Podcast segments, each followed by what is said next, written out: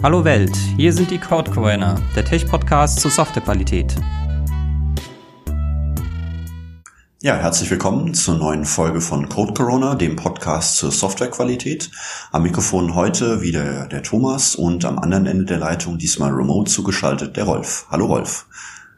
Hallo Thomas, freut mich hier zu sein. Danke für die Einladung. Ja, sehr gerne. Wir haben dich quasi als extern eingeladen. Wir kennen uns aber noch als Kollegen. Du hast bei uns bei MaibornWolff gearbeitet.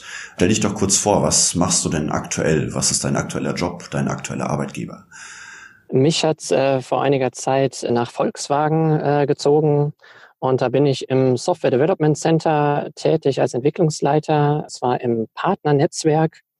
Da geht es letztlich darum, Ideen von Fachbereichen, die also eine Software entwickeln möchten, Ähm, so weit äh, zu bekommen, dass, dass das auch an einen Dienstleister rausgegeben werden kann. Das heißt also Backlog füllen, diverse Vorbereitungen machen, nicht einfach nur so, so ein kleines bisschen über den Zaun geworfen wird, sondern dass halt gut in die Entwicklung gehen kann. Das heißt also Angebote sichten, einen Pitch machen und am Ende bin ich dann auch dafür zuständig, dann mir die Entwicklung anzuschauen, also Sprint für Sprint und begleite das Ganze aus, aus Sicht der Softwarequalität hauptsächlich. Aber je nachdem, welchen Entwicklungsleiter man jetzt bei uns fragt, liegen da auch die Schwerpunkte hier und da mal verschieden. Also je nachdem, wie ein Projekt das halt braucht und auch so lange, wie ein Projekt das braucht. Das heißt, wenn es gut läuft, dann bin ich da eventuell auch raus und suche mir das nächste Projekt, könnte man sagen. Und wenn das dann, wenn das Ganze dann live geht, dann bin ich da eh raus. Also es geht praktisch um so ein Onboarding und weitere Begleitung. Das heißt aber, reine Softwareentwicklung machst du nicht, sondern du bist wirklich eher koordinierend zuständig und der Dienstleister würde dann die Implementierung machen. Genau, koordinierend hauptsächlich. Genau, und ich achte halt auf die, auf die Codequalität an der Stelle. Und da habe ich jetzt halt, deshalb bin ich ja auch hier, habe ich ja schon in einem größeren Projekt der Sanierung da Erfahrung gesammelt, als ich noch bei MaibornWolff war. Okay, wenn du sagst, größeres Projekt, was sind so die harten Kennzahlen, also von diesem Sanierungsprojekt? Wie viele Leute, wie lange war das, was war das Ziel? Also soweit ich weiß, läuft das auch immer noch. Ist halt auch in einem großen Konzern gewesen. Das ist ein System, was über grob zwanzig Jahre gewachsen ist, ein Java Enterprise System. Insgesamt rund, glaube ich, eine Million Zeile Code und hat halt angefangen damit, dass dass halt ein Audit gemacht worden ist von MaibornWolff und da wurde halt festgestellt, ja, das, das ist nicht, da, da könnte man was machen und letztlich haben dann, also war ich dann technischer P O in dem Projekt mit noch anderen zwei P Os und vom Umfang her war das so sechs bis acht Entwickler waren da dran und ja, ich habe das so, ich glaube, es waren äh, fünfzehn Monate habe ich es letztlich begleitet und das auch nach meiner Abwesenheit dann oder mit meiner Abwesenheit lief das dann auch weiter. Okay, wenn du sagst äh, technischer P O und zwei andere P Os, also dann habt ihr sowas Ähnliches wie Scrum gemacht mit Product Ownern, aber mehrere. Wie waren da die Prozesse? Ja, dadurch, dass es, also wir haben ja nichts Fachliches gemacht. Das heißt also, die Fachlichkeit ist die ganze Zeit gleich geblieben. Wir haben uns halt nur angeschaut, was, was technisch eigentlich gemacht werden müsste. Da ist also vom Kunden ist dann ein P O gewesen, der fachlich äh, die Sicht drauf gehabt hat und das Geld dran geschafft hat, könnte man sagen, oder dafür mit zuständig war.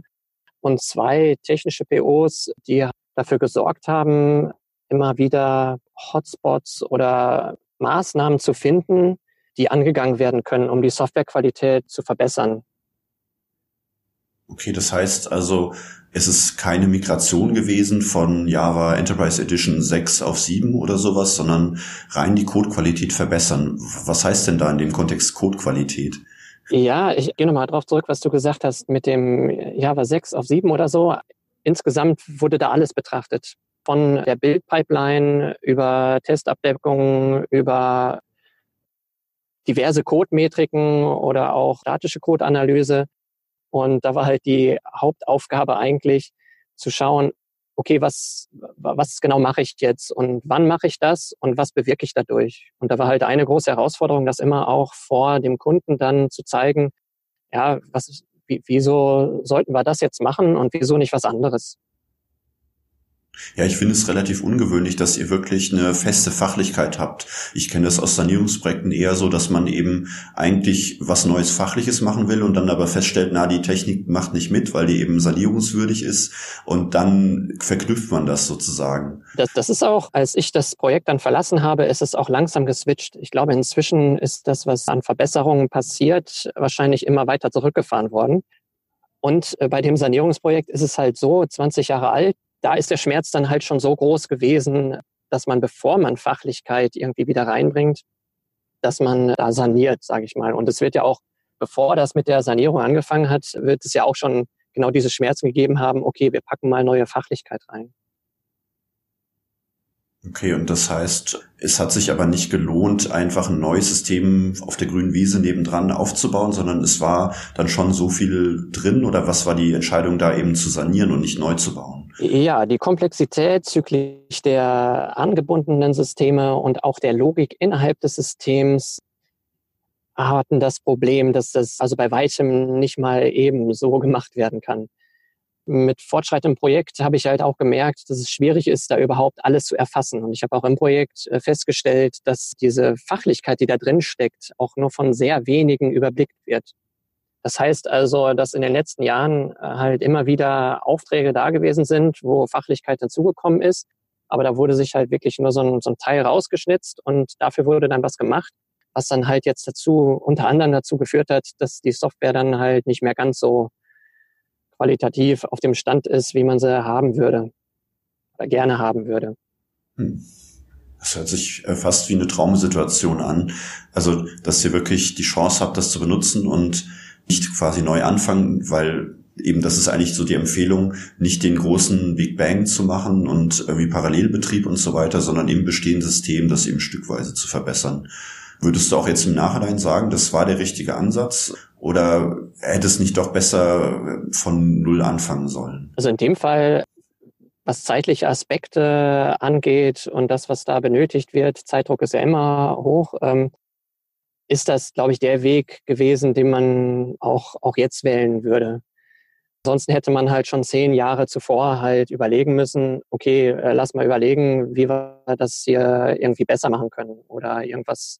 Also einen Split machen, irgendwie am System zu sagen, okay, hier schneiden wir was raus und machen mehr Systeme daraus. Also es ist halt sehr, sehr groß, das ganze System. Okay, also ich, ich meine, ich will jetzt keine Eigenwerbung machen, aber mich würde interessieren, hat denn der Audit, den du ja vorhin erwähnt hattest, der davor stattgefunden hat, auch diese Handlungsempfehlungen gegeben, oder hat der eigentlich nur bestätigt, was eh schon der Plan war, eben das nicht komplett neu zu schreiben? Ich würde sagen, das Audit hat sehr, sehr trocken gezeigt, wo Handlungsfelder sind, was man machen könnte und sollte. Aber das war jetzt keine Empfehlung, äh, besser neu machen. Ich glaube, davon, da, da ist das Audit dann nicht da dafür, sondern äh, einfach nur zu bestätigen, ja, hier sind Felder, die sind richtig schlimm und da müsste man was machen, um in Zukunft weiterzuentwickeln, ohne da jetzt irgendwas vorzugeben. Okay, das heißt, also mich würde jetzt interessieren, wie ist das Projekt sozusagen gestartet aus deiner Sicht, als du als P O sozusagen da reingekommen bist? Waren dann zum Beispiel halt diese Audit-Ergebnisse, diese Handlungsfälle auch, ich sag mal, die ersten Backlog-Items, die man dann abarbeiten konnte, oder wie wie fängt man dann an? Nicht nicht komplett, also das kann man sich jetzt nicht vorstellen wie eine grüne Wiese, glaube ich. Da war das Team schon einen Monat zugange und hat sich gefunden, und ich bin dann halt danach sozusagen dazugekommen, und da wurde das auf jeden Fall von unserer Seite auf die Agenda gebracht, genau diese Themen, die im Audit gefunden worden sind, die halt auch so ziemlich in der Struktur weiter aufzuziehen und weiter auszuarbeiten und dann halt so ein bisschen zu clustern, weil wenn ich da stehe und denke, ich muss jetzt alles machen, ist das, ist das schon irgendwie zu viel. Also zeitlich irgendwie strukturieren, dass man eine Stabilisierung anfängt. Also so wurde es halt in dem Fall dann gemacht. Ich stabilisiere erst, dann sichere ich das ab. Und dann kann ich halt auch, kann ich das noch, ich glaube, da war noch ein Schritt, also das Ganze wartbar machen und am Ende halt sanieren. Also das war schon auf, auf lange Sicht irgendwie äh, ausgelegt, und jetzt kann man in diese Schubladen dieser, dieser Punkte äh, Dinge reintun, die unter anderem dann Build und Deployment waren, die dann halt die Codestruktur oder Architektur angehen, dann sowas wie Testabdeckung oder das ganze Monitoring aus fachlicher Sicht und aus technischer Sicht, dass man das also strukturiert angeht und dann später auch Also so habe ich es dann auch dann ausgewertet im Rahmen dieser Schubladen, die man dann gebildet hat, dass man da auch zeigen kann, okay, wo ist, wo steht man jetzt nach so und so viel Sprints, wie viele Story Points hat das gekostet und äh, was haben wir denn noch vor uns? Also diese Struktur war immer sehr zentral, die wir als, ich sag mal, als MaibornWolff eingebracht haben. Und das war ja sehr nützlich an der Stelle. Okay, und ich meine jetzt diese Storypoints sich anzuschauen pro Schublade ist eine Art Fortschrittsreporting, aber wahrscheinlich nicht der Inhalt eben der Reviews gewesen. Wie kann man denn eben das zeigen? Ja, ich glaube, das ist auch schon in anderen Folgen so ein bisschen drüber gesprochen worden. Also eine wichtige Sache sind Metriken. Die haben wir aus SonarQube, aus Serene, genau. Aus Softwarelandkarten, um das Ganze zu visualisieren. Was haben wir noch gehabt? J hundertundeins, also wir, wir haben das, das ganze Repertoire genommen, um alles Mögliche daraus zu ziehen. Also in dem Fall habe ich mich halt sehr viel damit beschäftigt, um möglichst gut die Sachen darzulegen, was der Fortschritt ist und was das dann am Ende bringt. Und das kann ich dann über SonarQube-Issues machen, das kann ich über die Software-Landkarten machen, um diesen Fortschritt zu zeigen. Und das haben wir an der Stelle halt auch sehr exzessiv betrieben. Okay, genau. Also die Folge, die Rolf meint, kurze Info für die Hörer, das ist, glaube ich, die dritte Folge von Code Corona, wo es eben um Softwaremetriken geht. Die werden wir auch nochmal in den Shownotes verlinken. Ich erinnere mich noch an die Folge, da haben wir auch gesagt, man muss schon Metriken durchaus mit Vorsicht genießen. Das ist nicht quasi automatisch dann eine Handlungsanweisung quasi. Mich würde nochmal, um auf das Review zurückkommen, interessieren an der Stelle, sind dann sozusagen die Leute im Review, die Entwickler, die dann Feedback geben quasi als die Interessenten an dem Produkt. Also dass sie sozusagen sagen, ah gut, dass ihr jetzt die Testabdeckung erhöht habt und entsprechend können wir dann damit dann leichter arbeiten mit dem Code oder, also weil es ja eben keine Fachlichkeit gibt, kann man jetzt nicht Kunden oder Businessleute quasi da reinsetzen. Ja, das, das mag erstmal so scheinen. Wenn der Schmerz allerdings groß genug ist, dass diese Software dann halt so zentral ist und da vorher halt schon so viel gelaufen ist, dass, dass, dass das halt nicht richtig läuft, damit das Funktionen nicht richtig eingebracht werden können oder nur mit sehr, sehr viel Schmerzen, dann ist das schon eigentlich, und war es an der Stelle auch, war es ausreichend zu sagen, wir haben hier Testabdeckung erhöht, wir haben Issues beseitigt. Das heißt also, wir haben dargelegt, wir haben die Softwarequalität verbessert. So, jetzt hab, bin ich aber auch hingegangen und habe gesagt, ja, jetzt Testabdeckung einfach auf achtzig Prozent bringen von, naja, es, es gab mal Tests, die mussten dann überarbeitet werden, am Ende wurden Tests neu geschrieben. Das halt irgendwie blind hoch zu pushen auf achtzig Prozent, das habe ich auch erlebt, da habe ich Diskussionen gehabt, ist natürlich wirklich mit Vorsicht zu genießen. Gerade was Testabdeckung angeht. Also am Ende muss ich ja auch überprüfen, was habe ich jetzt an der Stelle getestet oder habe ich einfach nur die Testabdeckung hochgezogen. An anderer Stelle, wenn ich bei SonarQube irgendwie irgendwelche Issues habe, dann kann ich das ja an etwas festmachen. Aber auch da habe ich Diskussionen gehabt mit den Entwicklern, die sich dann beschwert haben, ja, wieso soll ich das jetzt an der Stelle machen? Das ist doch so, wie es jetzt da steht, ist es doch richtig und das ist auch jetzt die kürzeste Variante, wie man das aufschreiben kann, um das mal so salopp zu sagen. Und da musste ich doch glatt, ich, das ging dann über zwei Sprints, mit äh, ein, zwei Leuten drüber sprechen,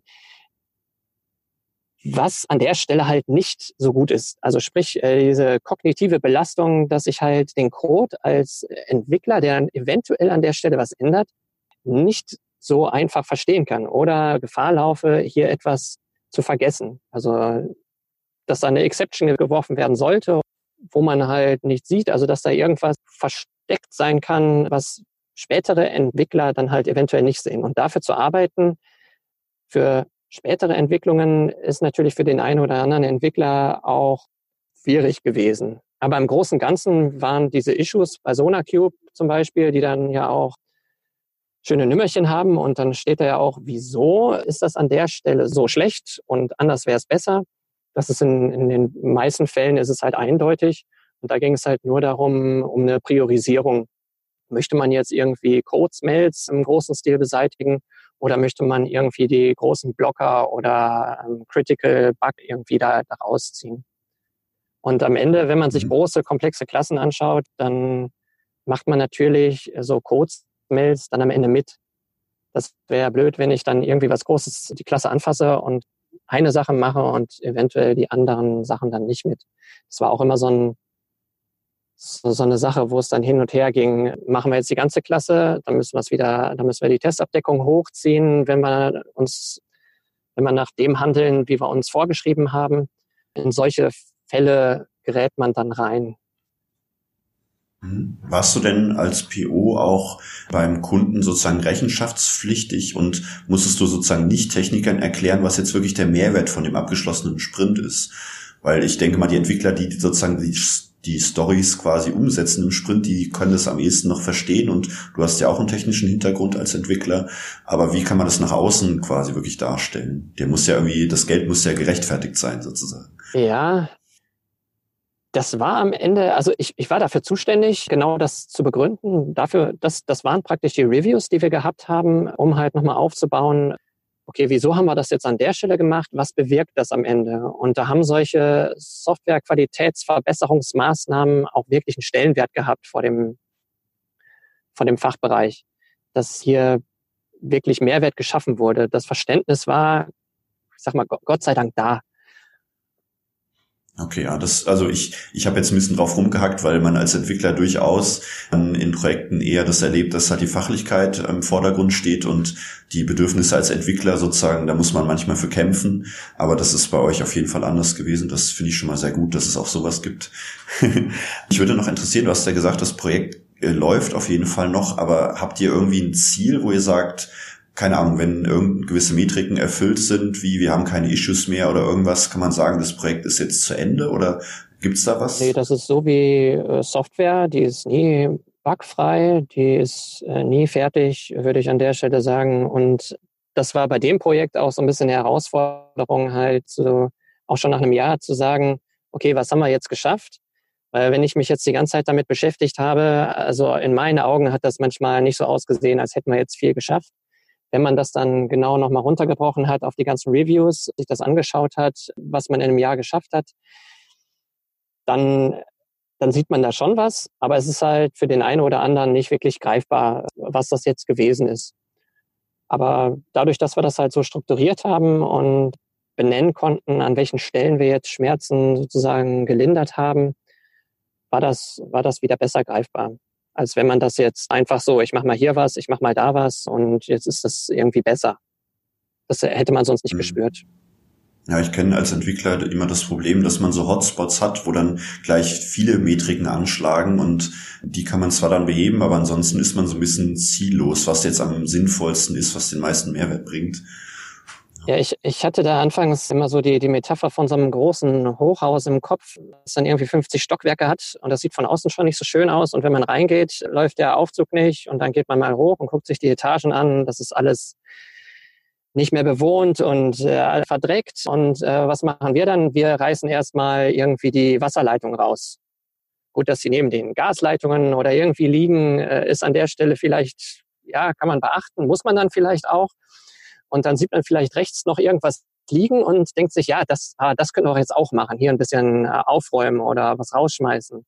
Das ist schwierig, genau was du sagst, sich, sich da nicht zu verlieren. Und für mich war das immer so ein, so ein Bild, was ich im Kopf hatte, um nochmal einen anderen Blick darauf zu haben, weil ich werde dieses Hochhaus, werde ich nicht in Gänze irgendwie schön bekommen. Ich werde auch keine goldenen Türklinken am Ende haben. Aber am Ende, dass das Wasser gut fließt und sauber ist, das äh, sollte ich ja doch äh, irgendwie hinbekommen. Wie war das denn bei den verlassenen Etagen? Also wenn ihr keine Fachlichkeit hattet, sage ich mal, ähm, gibt es denn Features, wo ihr dann wusstet, die können wir rausschmeißen, da können wir Codestellen löschen oder habt ihr einfach alles so behalten vom Umfang quasi? Den Punkt Code zu löschen, das habe ich jetzt aber so in Erinnerung noch. Das ist äußerst schwierig, also am Ende dafür verantwortlich zu sein, etwas weggeschmissen zu haben, was vielleicht ja doch noch benötigt wird.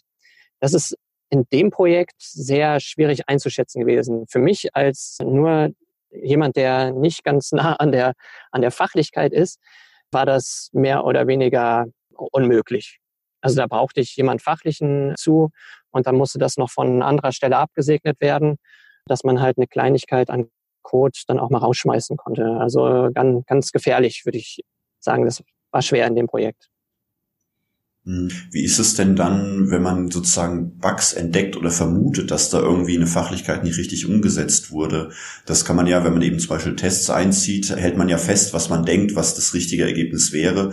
Habt ihr das dann auch fachlich geklärt, oder? Ja, auch, auch das ist passiert und da kamen so Sachen raus, das hat noch nie richtig funktioniert. Ja, aber da stecke ich zumindest jetzt nicht mehr drin, was, was genau das an der Stelle war. Da zieht halt irgendwas bei bestimmten Ereignissen und passiert dann und dann wird vom Entwickler gefunden, ja, nee, das macht das und das. Hm, nee, das kann aber nicht sein. Und dann geht das halt in Klärung. Und so eine Klärung in so einem großen Konzern, das kann auch schon mal dauern, wenn nicht gerade jemand da ist, der die Prozesse verinnerlicht hat. Und davon gab es halt relativ wenige. Okay, aber immerhin gab es noch Leute, die sich auskannten. Also es war nicht sozusagen ein vergessenes Hochhaus, dann um in dem Bild zu bleiben. Da gab es immer noch ein bisschen Verkehr sozusagen. Okay, cool.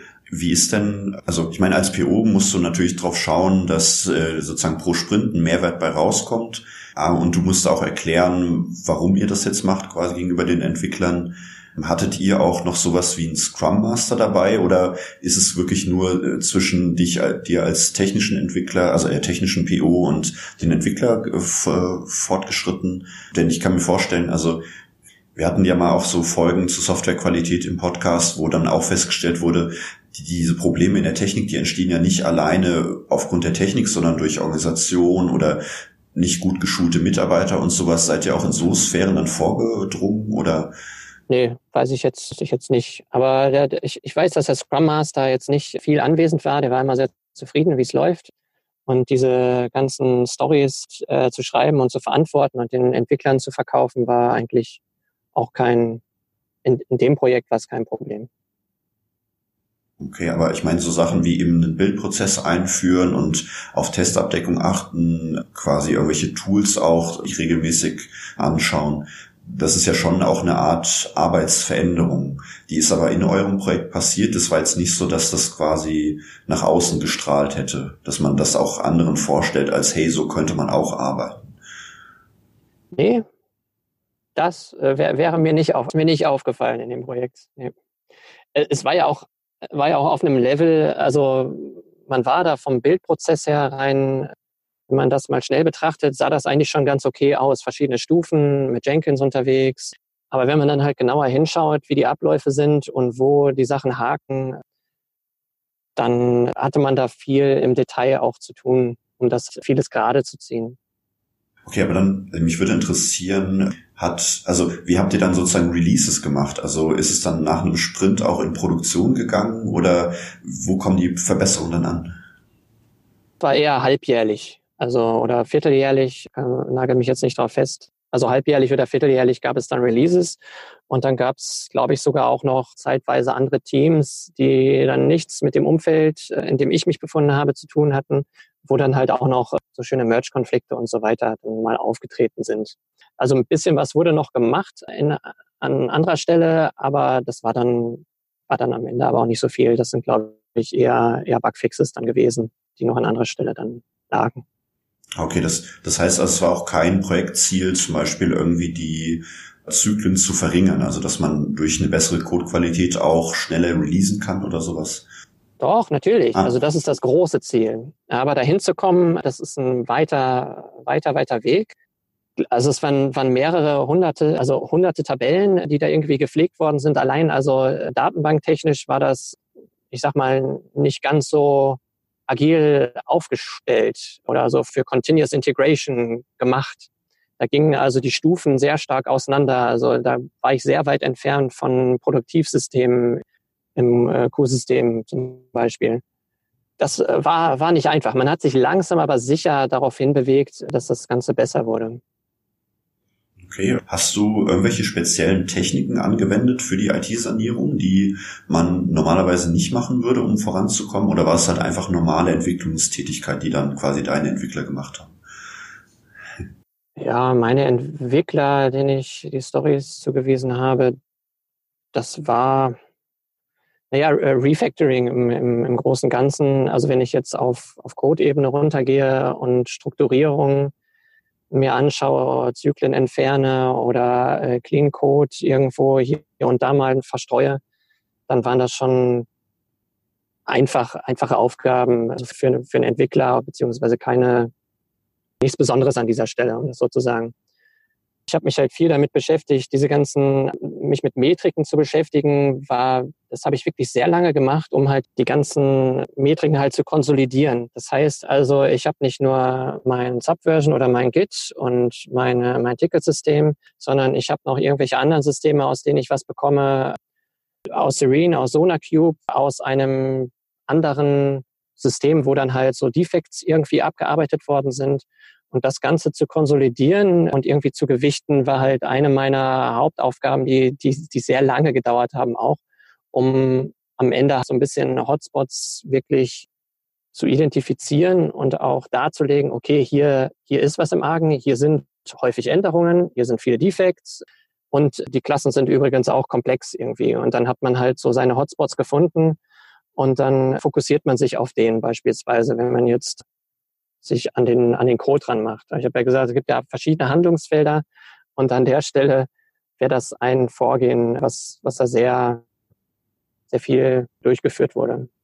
Wie, wie kann man dann sich vorstellen, so einen Sprint zu füllen mit äh, Tätigkeiten? Man kann ja schwer sagen, dass jetzt ein, also habt ihr dann sozusagen so eine Art User-Story gehabt, wir refactoren jetzt die und die Komponente mal oder wie, wie hat man sich das vorzustellen? Das könnte man so fassen, genau. Dann gab es große Klassen, die mehrere, mehrere tausend Zeilen Code hatten. Dann habe ich mir das angeschaut, okay, wie könnte ich das vielleicht splitten, fachlich, um das herauszufinden.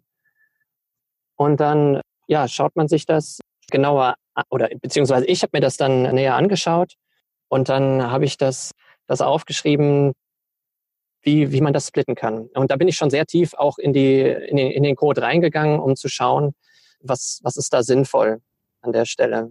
Ja, okay, da frage ich nochmal kritisch nach, weil ich sage immer, als Entwickler ist es schwierig, wenn man einen P O hat, der die Technik gut kennt, weil er dann auch quasi Lösungsvorschläge macht. Aber du hast, also so tief hast du dann nicht deine Anforderungen quasi geschrieben, oder? An, an der Stelle doch, äh, habe ich, ja, das ist mir bewusst. An der Stelle habe ich auch mal konkretere Vorschläge gemacht, weil das die Situation an der Stelle, glaube ich, auch verlangt hat so ein bisschen, um halt das Ganze auch in der Timebox zu haben, dass das, dass das an der Stelle nicht ausartet. Dass ich also am Ende technisch gesehen äh, zumindest einen Rahmen vorgebe, wie in etwa das gesplittet werden soll. Und das ging dann so weit runter, dass die und die Methoden raus, die und die Methoden in eine andere Klasse. An der Stelle also nicht wie, wie so ein üblicher P O, der so ein ganz breit gesetzte Leitplanken irgendwo hat oder setzt, sondern schon sehr konkret ins Detail runtergeht. Also das an der Stelle waren, ging das wirklich, waren das sehr detaillierte Vorgaben. Ah, dann würde mich noch, also wenn wir jetzt in Scrum bleiben quasi, würde mich noch interessieren, die Definition of Done, hattet ihr sowas? Oder ist es dann halt einfach die Story abarbeiten und dann ist man fertig? Also zum einen ist die Testabdeckung eine Sache der Definition of Done gewesen und dass man halt am Ende halt die Akzeptanzkriterien dann, dann erfüllt und die Akzeptanzkriterien waren letztlich, okay, ich habe diese, diese Klasse beispielsweise gesplittet und das passt so, wie das, wie das in der, in der Story letztlich steht. Also das ist schon sehr stark ausspezifiziert. Aber an der Stelle kann ich halt sagen, das waren jetzt nicht nur solche Stories, das ging halt auf vielen Feldern, wo, wurden da beackert.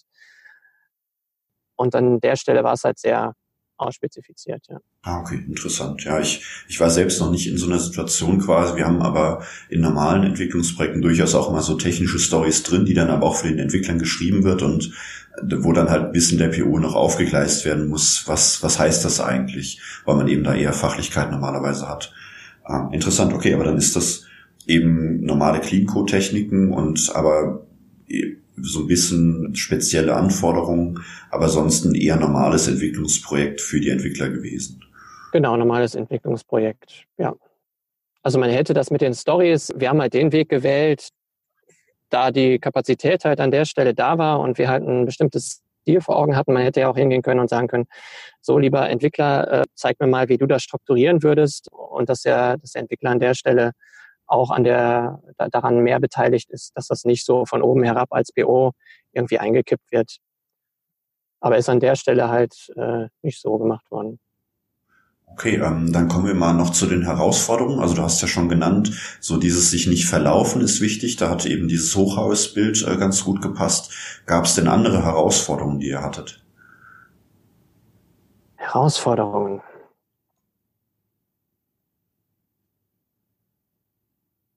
Oder lass mich die Frage umformulieren, jetzt quasi, wo du aus dem Projekt dann auch schon eine Zeit raus bist, was war denn rückblickend so ein stolzer Moment für dich, von wegen, dass ihr das geschafft habt, weil es eben so schwierig war?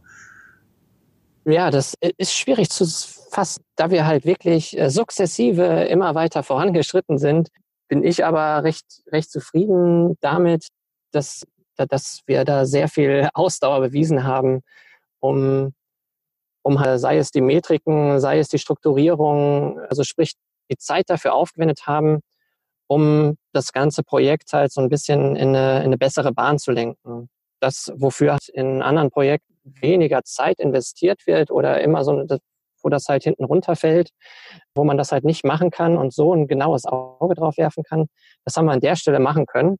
Und ich denke, wir haben das Projekt wirklich auf, auf gute Bahnen gelenkt, dass jetzt am Ende vieles besser ist und viel besser auch entwickelt werden kann. Ah, okay, also es ist wirklich eher ein kontinuierlicher Fluss als jetzt Milestones, die man erreicht hat oder so. Okay, interessant. Gibt es denn Lessons learned, wo du sagen würdest, naja, wenn ich das jetzt nochmal machen würde, dann würde ich aber das und das anders machen? Ich habe gemerkt, dass so ein, also es muss ja ein gewisser Qualitätsanspruch da sein, um da überhaupt voranzukommen. Das heißt, wenn ich in dieses Hochhaus reingehe, um wieder da zurück, dahin zurückzukommen, da kann ich mich nicht gleich, äh, wenn ich in die Haustür reinkomme, um alles kümmern, weil es gibt noch andere Etagen, es gibt noch äh, vieles anderes zu sehen. Da muss man mit Vorsicht halt durchgehen, sich einen Überblick verschaffen. Und das, wenn man halt diesen Anspruch dann hat und das äh, auch stark verfolgt, dann wird man nicht weit kommen, weiß ich, weiß ich inzwischen. Äh, gerade das Projekt hat das gezeigt, dass man sich immer wieder verliert. Das ist auch mir passiert. Und dass so ein Qualitätsanspruch dann auch schwierig ist zu verfolgen, wenn man halt unterwegs ist, etwas zu verbessern. Und man merkt aber auf dem Weg, ja, aber diese Dinge an der Seite, die müsste ich doch jetzt eigentlich auch noch tun, um, um das jetzt eigentlich richtig zu machen. Und da muss man sich halt, da muss man halt genau diese Abstriche, die ich eigentlich gerade auch schon genannt habe, machen, um, um überhaupt voranzukommen, weil man auch hier sich wieder verliert. Also es läuft immer wieder darauf hinaus, für mich da irgendwie fokussiert zu sein und versuchen, sich dem Problem lange genug anzunähern, um das, um das richtig zu erkennen. Und es hat auch immer die Gefahr, dass wenn beispielsweise etwas eingekippt wird vom P O, das aber dann irgendwie verworfen wird oder nicht, nicht angenommen wird von Entwicklern, die dann irgendwelche anderen oder besseren Ideen haben, aber es dann wiederum darum geht, okay, wir müssen jetzt hier an der Stelle die Qualität verbessern. Und das machen wir jetzt und das andere lässt du bitte liegen. Also das kann sowohl mir passieren als auch dem Entwickler. Das heißt also, damit ich halt auch den Sprint erfüllen kann, muss ich einen Entwickler, muss ein Entwickler halt auch Abstriche darin machen, an allen Stellen halt die, die Qualität hochzuhalten oder zu hoch zu halten. Und was ich schon, was ich schon genannt habe, ist, die, diese Strukturierung ist sehr essentiell. Also so ein bisschen zu clustern, was für Felder man eigentlich hat, um die halt separat zu betrachten. Ja, wahrscheinlich bei fachlichen äh, Anforderungen würde man das als Epics irgendwie bezeichnen, dass man da noch eine Klammer drum hat und dann quasi alle Epics irgendwie halt versucht zu beackern und eben auch nicht in einem Bereich versucht, die goldenen Wasserhähne irgendwie zu bauen. Bist du sozusagen zufrieden da rausgegangen, dass äh, du nicht ein Ideal erreicht hast, aber sozusagen der Schritt dahin, die Schritte, die ihr verbessert habt, dann gut waren? Ich habe im Wesentlichen sehr, sehr viel gelernt über Metriken und die Werkzeuge, mit denen ich all diese Dinge dann ranschaffen kann, um überhaupt mir ein Urteil zu bilden. Das heißt, auch das, was beispielsweise beim Audit passiert, um schnell reinzukommen in eine Software, um zu sehen, was ist daran, was, was ist an der Software irgendwie nicht richtig oder wo, wo fehlt es an Qualität, wo sind irgendwelche Hotspots, wo, wo man eigentlich was tun müsste. Das Learning habe ich sehr, sehr viel daraus gezogen und am Ende, ja, bin ich natürlich auch rausgegangen und habe gemerkt, ich habe viel geschafft, aber am Ende äh, so ein Projekt halt zu lange zu machen, ja, da, da habe ich auch gemerkt, also wenn ich da jetzt äh, noch länger bleibe, das, das hat sich für mich dann am Ende doch ein bisschen langsam angefühlt, dieser Fortschritt. Da habe ich mir gedacht, da muss ich dann auch mal wieder was anderes machen.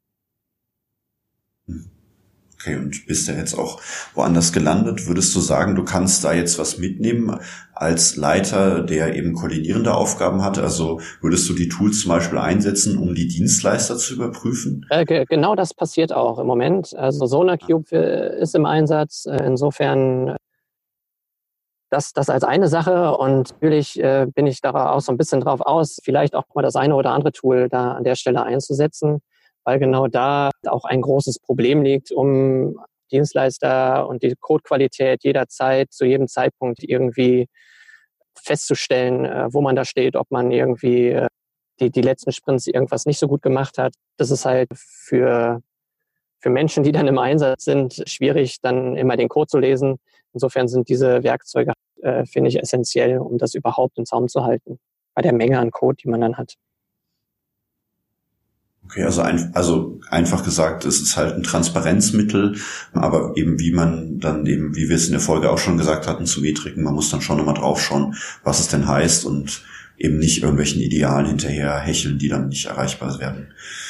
Ja. Okay, verstehe. Gut, hast du abschließende Worte? Haben wir irgendwas vergessen, was du unbedingt noch zu dem Projekt loswerden wolltest? Ja, habe jetzt vieles erzählt. Ich denke, ja, das sollte reichen für diese Folge. Das ist eine runde Sache. Okay, cool. Das freut mich doch. Äh, gut, dann würde ich sagen, das war's mal wieder. Eine neue Code Corona Folge zum Thema Sanierung ist äh, abgeschlossen. Vielen Dank dir, Rolf. Äh, und auch schön, dass es äh, jetzt endlich geklappt hat. Wir hatten das ja schon länger geplant, die Folge aufzunehmen. Und ja, vielen Dank. Ja, war für mich auch schön, hier mal wieder bei MaibornWolff vorbeizuschauen dafür. Danke für die Einladung und dass auch ihr so viel Ausdauer hattet, dass wir das jetzt endlich mal gemacht haben. Hat Spaß gemacht. Cool, das freut mich doch. Dann auch danke an die Zuhörer fürs Zuhören und äh, bis zum nächsten Mal. Tschüss. Tschüss. Vielen Dank fürs Zuhören. Wir freuen uns über Feedback, Themenwünsche und für eine gute Sternebewertung hier auf der Plattform. Ihr könnt uns über codecorona at maibornwolff punkt de erreichen.